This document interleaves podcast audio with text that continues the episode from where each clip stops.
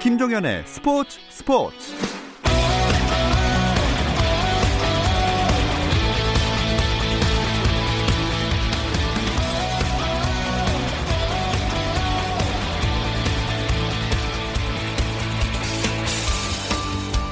스포츠가 있는 저녁 어떠신가요? 아나운서 김종현입니다. 오늘 하루 스포츠계를 돌아보는 스포츠 타임라인으로 김종현의 스포츠 스포츠 출발합니다.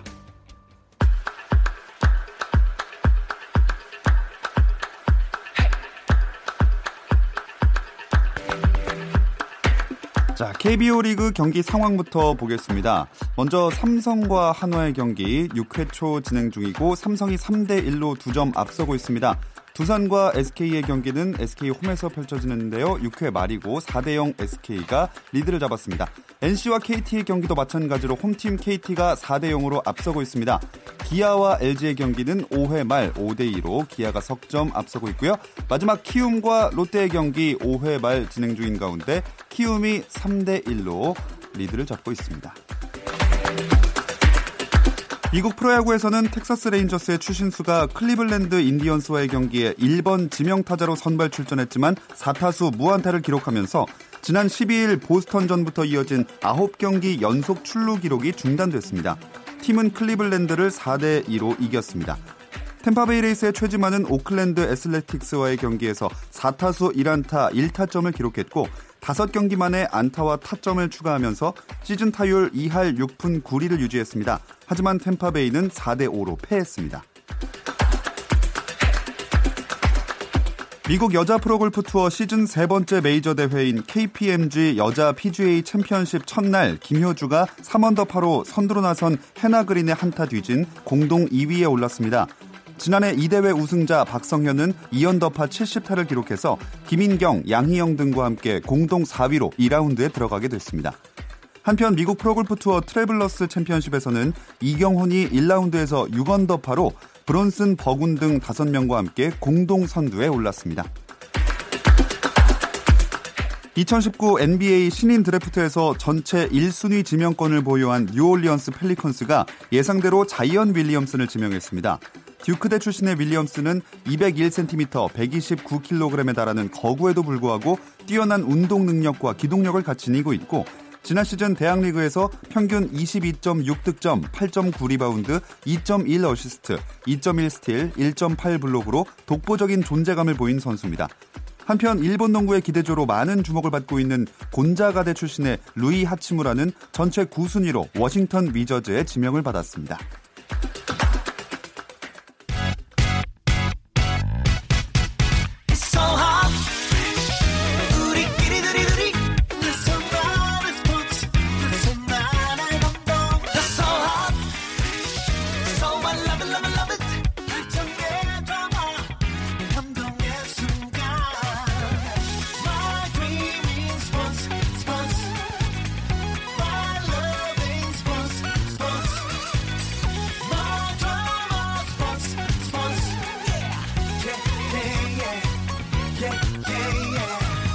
김종현의 스포츠 스포츠.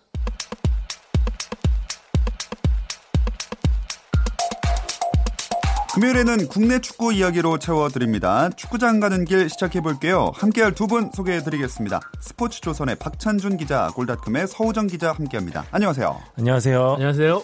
자, 이제 20세 이하 월드컵이 끝난 지 5일 정도가 지났는데, 아우, 여운이 잘 안 가셔요. 아마 두 분은 더 하실 것 같아요. 일단 그래도 좀 밤샘이 끝나가지고 밤샘을 아. 했더니 나이가 있다 보니까 여드름도 자꾸 올라오고 막 이래가지고 되게 힘들었는데 원래 여드름은 나이가 더 있으면 아, 안 나오는 거 아닌가요? 미치겠습니다. 예, 제가 아직도 청춘인지. 아. 근데 어쨌든 끝나고 나서 지금 뭐 괜찮아질 줄 알았는데 이어지는 행사가 너무 많아가지고요. 아. 돌아오자마자 또 서울 시청에서도 행사가 있었고요. 그리고 또 어제 또 결산 기자회견까지 쫓아다니나 정신없는 일주일을 음. 보내고 있습니다. 결산 기자회견 말씀하셨는데 거기서 어떤 얘기들이 나왔어요? 이제 두 파트로 나눠서 했었어요. 정종용 감독과 코칭 스태프가 결산 기자회견을 한, 한 차례 했고요. 또 K리그에서 뛰고 있는 20세 이하 대표팀 선수들이 했는데 어, 정종용 감독 같은 경우에는 이 팀을 이끌면서 못했던 이야기들 또 대회를 치르면서 발생했던 뒷이야기들을 했는데 제가 좀 가장 인상 깊게 인상 깊게 들었던 것은 정종용 감독이 나도 과거에 실패한 경험이 있는 지도자다. 음.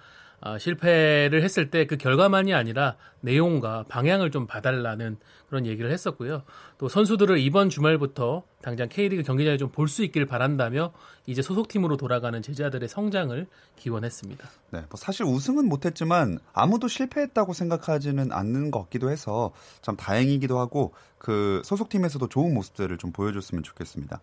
워낙에 성적도 성적이었지만 선수들이 사이가 좋아 보여서 모이면 굉장히 밝고 유쾌한 에너지들이 나왔던 것 같아요. 그렇습니다. 이 결산 기자회견 때 이 선수들 나와서 서로 뭐 좀 더러운 얘기도 하고 좀 재밌는 그 룸메이트 디스 많이 하더라고요. 네, 생리 현상에 대해서도 얘기가 나오고 여러 가지 있었는데 사실 이 선수들이 Z 세대라고 하거든요. 이 Z 세대들의 특징이라고 하면 이 디지털을 어렸을 때부터 접해서 자기의 생각을 가감 없이 드러내고 흥 같은 걸 잘 표현한다고 하는데 이 선수들이 딱 그런 것 같아요. 그래서 모여 있으면 항상 즐거운 에너지가 경기장에서 그대로 발산이 됐던 것 같습니다.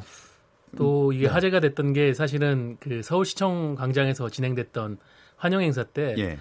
모르겠어요. 이강인 선수는 조금 가볍게 얘기한다고 얘기하는 거였는데 그때 당시에 누나들에게 소개시켜주고 싶은 아. 선수가 누구냐라고 얘기를 했는데 이제 이강인 선수가 다 비정상이지만 그나마 전세진 엄원상 두 형이 나은 것 같다라고 했는데 거기에 대해서 어제 이제 선수들이 결산 기자회견에서 뭐 좀 비분관계하는 모습도 보이고 아. 또 황태현 선수 같은 경우에는 나만의 매력이 있다라고 또 어필하는 모습도 나왔고 뭐 전세진 선수 같은 경우에는 다른 선수들이 다 그렇게 매력적이지 않다 외모 말고는 아. 그런 폭로전도 이어졌었습니다. 네, 사이는 서로는 좋은데 약간 연애 문제에선 굉장히 견제를 좀 하는 것 같네요.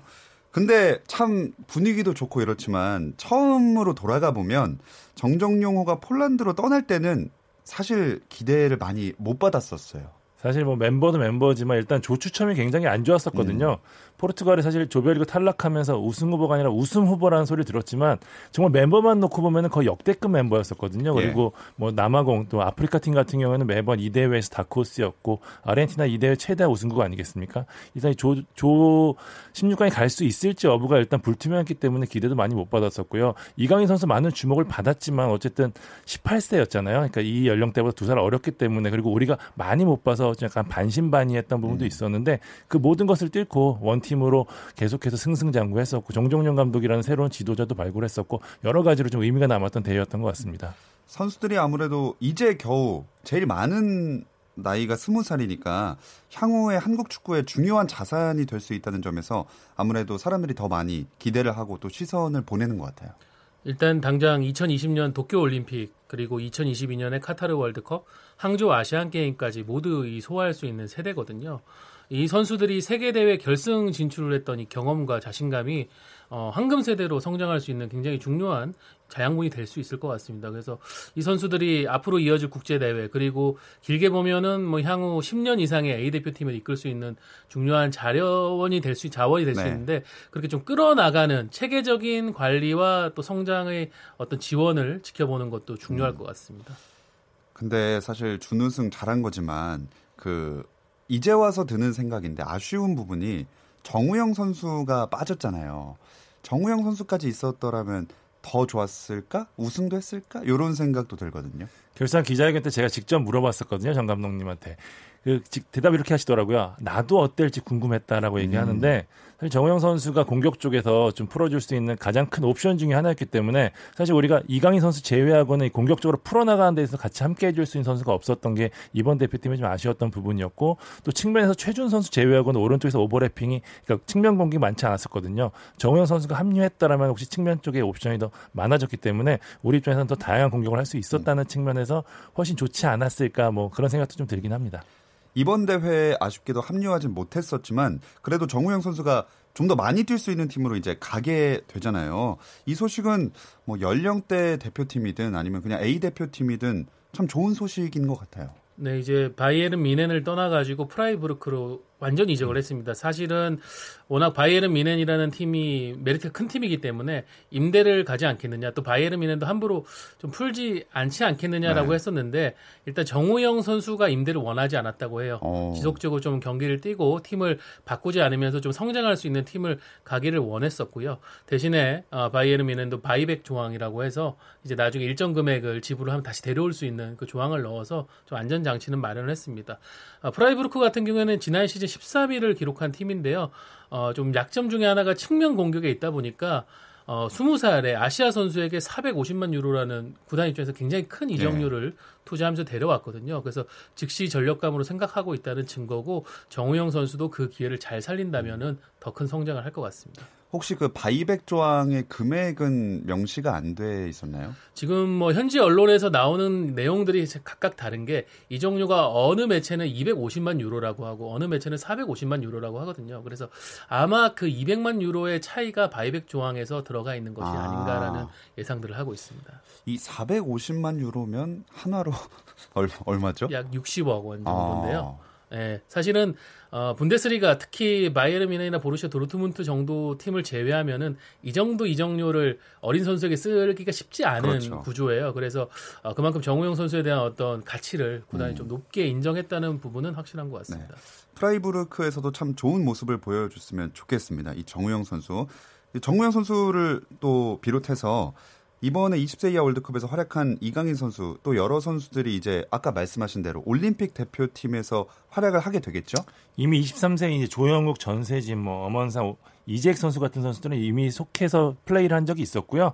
여기에 이제 뭐 김현우, 최준, 뭐, 뭐 이광현, 오세훈 선수 등 같은 선수들이 이제 드러날 텐데요.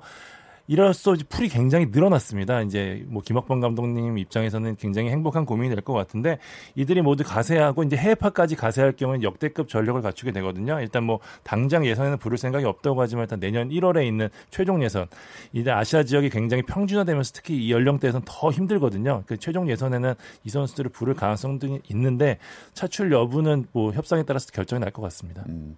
김학범 감독의 의중을 아직 읽어볼 수 있을 만한 그런 건 없었나요? 일단 김학범 감독도 대회 초반 한 조별리그까지는 폴란드 현지에 가서 이제 선수들의 모습을 지켜봤습니다. 어, 그때 이제 현지에서 취재진들에게 준비가 잘 된 것 같다, 선수들 기량 좋다, 기자분들 좀 꽤 오래 있다고 오실 것 같네요라고 얘기를 했는데 그게 네. 정말 적중을 했고요. 이제 이강인 선수 쪽 차출, 특히 이강인 선수나 다른 이제 유럽파 또 이번 세대가 잘했기 때문에 어, 향후에 또 유럽에 진출할 수 있는 선수가 더 늘 수 있는데 아무래도 올림픽 대회 같은 경우에는 예선이나 뭐 본선 같은 경우가 어, 의무 차출 대회가 아니다 보니까 네. 그 부분이 어렵지만은 분명 이 선수들이 아직은 병역이라는 현실적 문제를 해결을 하지 못했기 때문에요.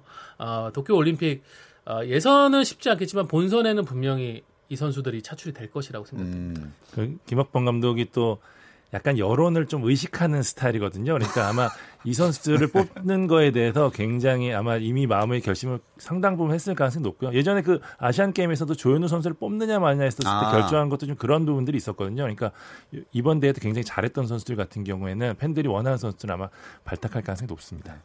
올림픽 대표팀은 아직 좀 남은 얘기지만 이 선수들을 K리그 경기에서는 또 바로 볼 수가 있겠습니다.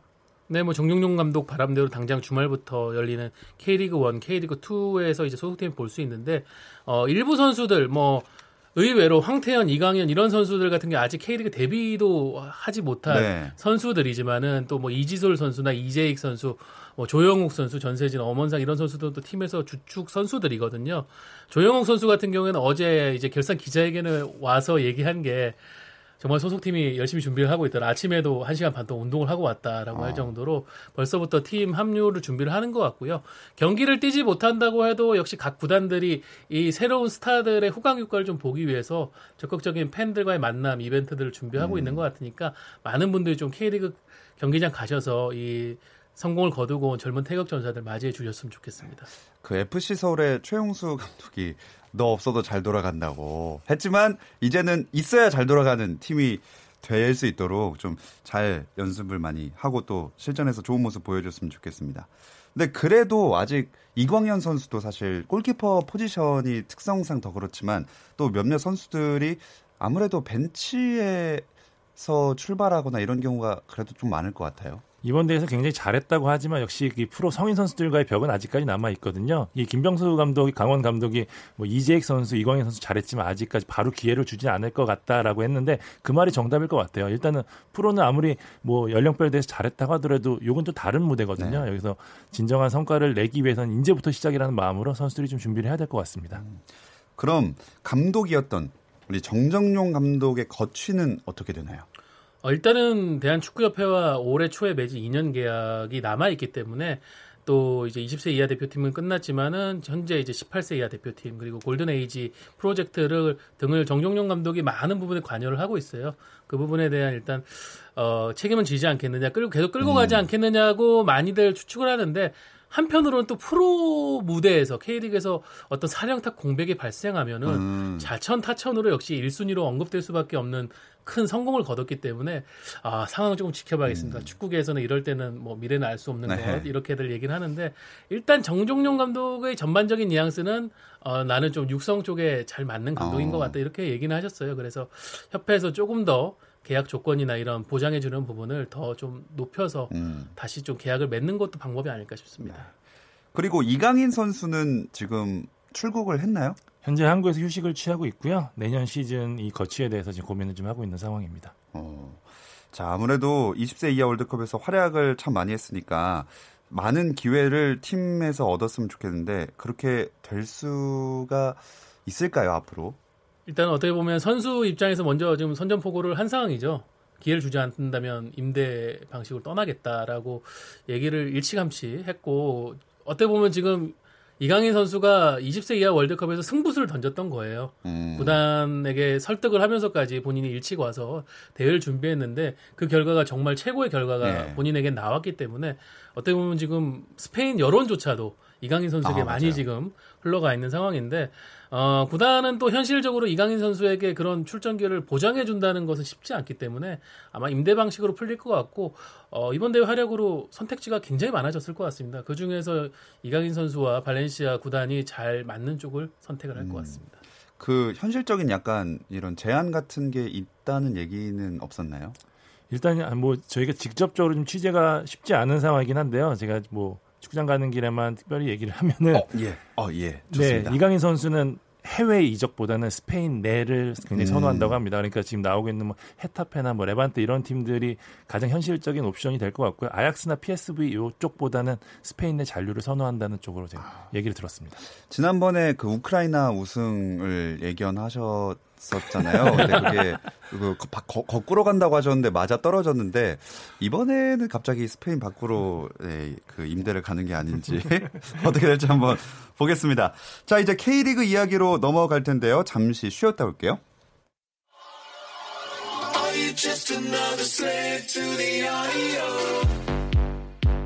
국내 유일 스포츠 매거진 라디오 김종현의 스포츠 스포츠 축구 이야기가 있는 금요일 저녁 김종현의 스포츠 스포츠 함께하고 계십니다. K리그 1 17라운드 일정이 오늘 금요일부터 주말인 토 일요일까지 이어지죠? 네, 일단 제주와 성남이 지금 경기를 치르고 있는데요. 스코어는 지금 네, 제가 나, 들어오기 전까지 0대 0이었는데 지금 어떻게 바뀌었는지 모르겠습니다. 네. 일단 이 제주가 이 도통 반동을 못하고 있고 성남 역시 지금 승리를 못하고 있는 상황이기 때문에 이 경기 반드시 승리해야 돼서 양 팀이 좀 치열한 경기를 하고 있었는데요.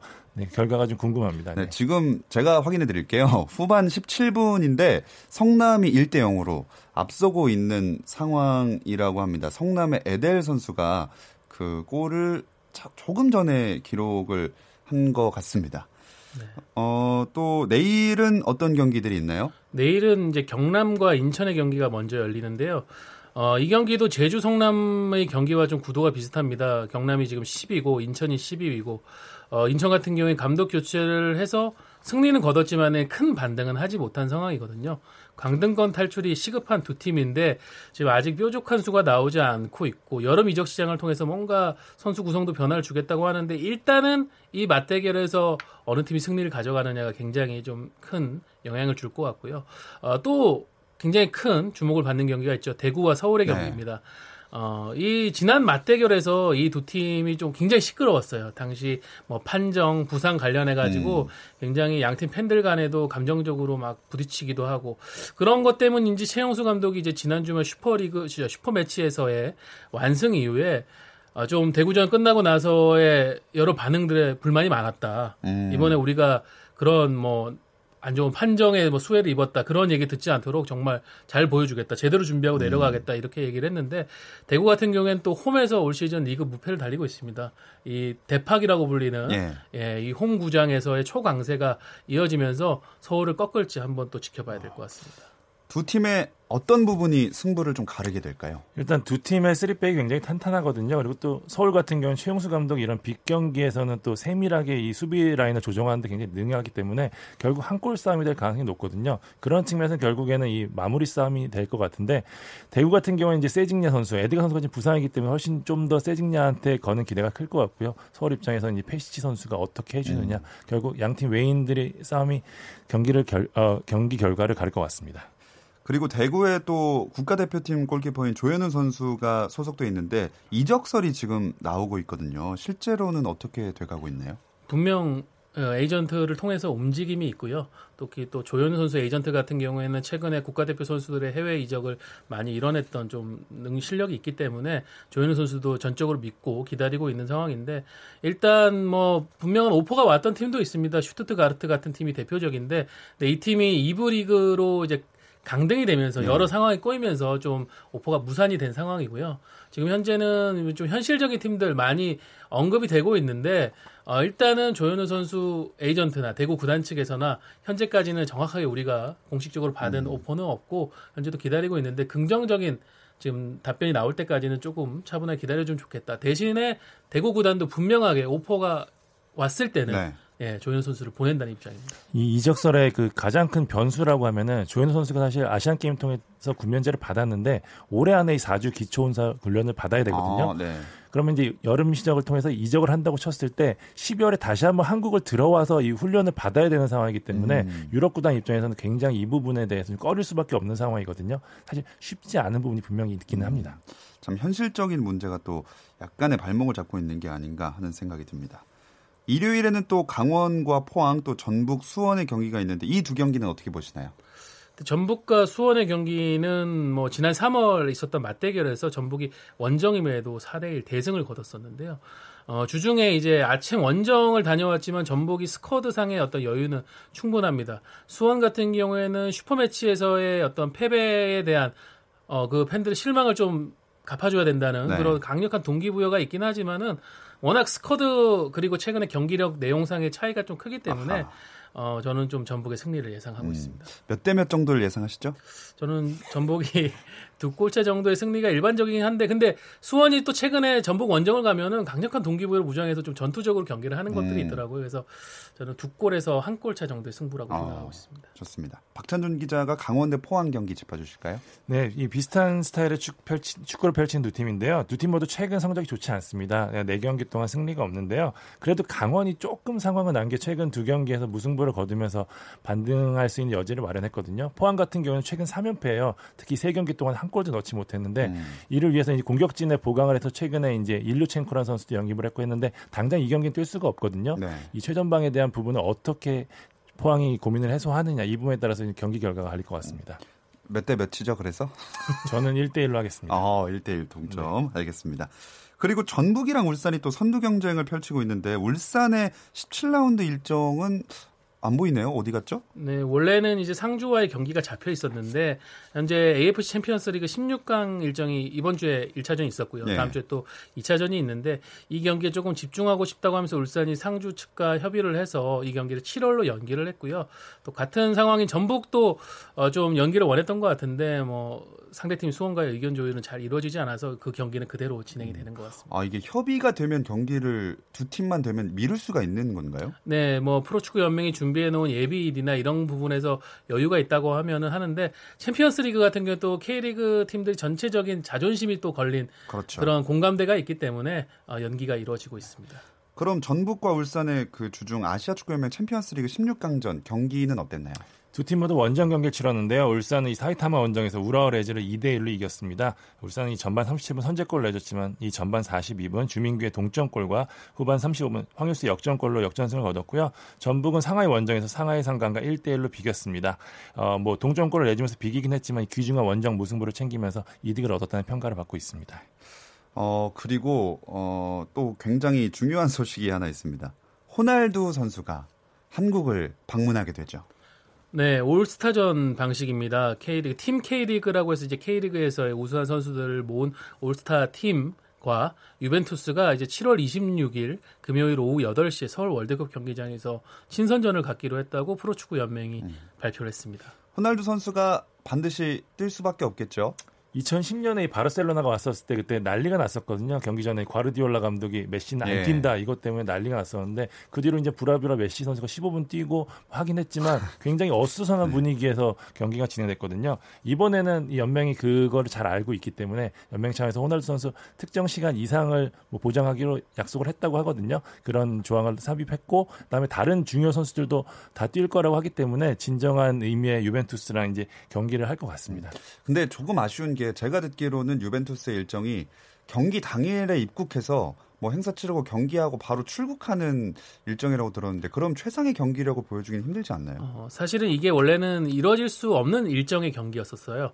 어, 유벤투스 같은 경우 27일에 경기를 예. 하고 싶다라는 얘기를 했는데 프로축구 연맹은 그때는 이미 다른 경기 일정들이 잡혀 있어서 불가능하다라고 해서 한 차례 이 협상이 결렬됐었는데 네. 유벤투스 측에서 아 그럼 26일 날 할 수 있다라는 음. 입장을 다시 보내오면서 이 협상이 이루어진 거거든요. 그렇게 되는 과정에서 이제 유벤투스는 자연스럽게 좀 입국 시기가 좀 어려워진 부분은 있습니다. 하지만 어 저희가 생각하는 것처럼 유럽에서 바로 이동해서 들어오는 게 아니고요. 예. 어 24일에 중국 난징에서 이제 인터밀란과의 경기가 있는데 음. 그 경기를 소화하고 한국으로 들어오는 거기 때문에 이동 시간은 한 2시간 정도 걸릴 네. 거고요. 유벤투스 측에서도 컨디션 관리와 경기력 준비에는 전혀 문제가 없으니까 걱정하지 않아도 된다라고 확신을 확답을 줬습니다. 음. 네. 그런 부분을 믿고 프로축구 연맹도 최종적으로 승인을 했습니다. 네, 아마 많은 팬들이 또 기다리고 있지 않을까 싶습니다. 그리고 저희가 K리그 1 얘기만 주로 해서 K리그 2 얘기를 마지막으로 살짝 해볼게요. 15라운드까지 치렀는데 현재 어떤 흐름으로 진행되고 있나요? 광주가 이 무패로 선두를 달리고 있는데요. 최근에 부산의 흐름이 굉장히 좋습니다. 이정엽 선수 뭐 꼬랭진 이어가면서 두 팀이 치열하게 경합을 하고 있는 상황이고요. 3위로 올라온 수원FC도 연승을 달리면서 이 삼두마차 구도를 형성하고 있는 그런 상황이라고 보시면 될 것 같습니다. 네, 오늘도 축구 이야기 나눠봤습니다. 다음 주에도 재밌는 이야기 기대할게요. 함께 해 주신 골닷컴의 서우정 기자, 스포츠조선의 박찬준 기자, 고맙습니다. 감사합니다.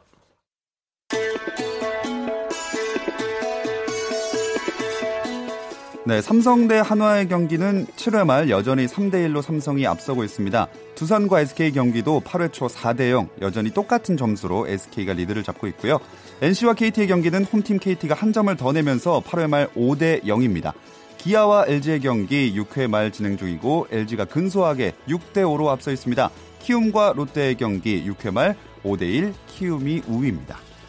저는 9, 주말에는 9시 20분부터 스포츠 스포츠 함께 하실 수 있고요. 저는 월요일 8시 30분에 다시 돌아올게요. 김종현의 스포츠 스포츠.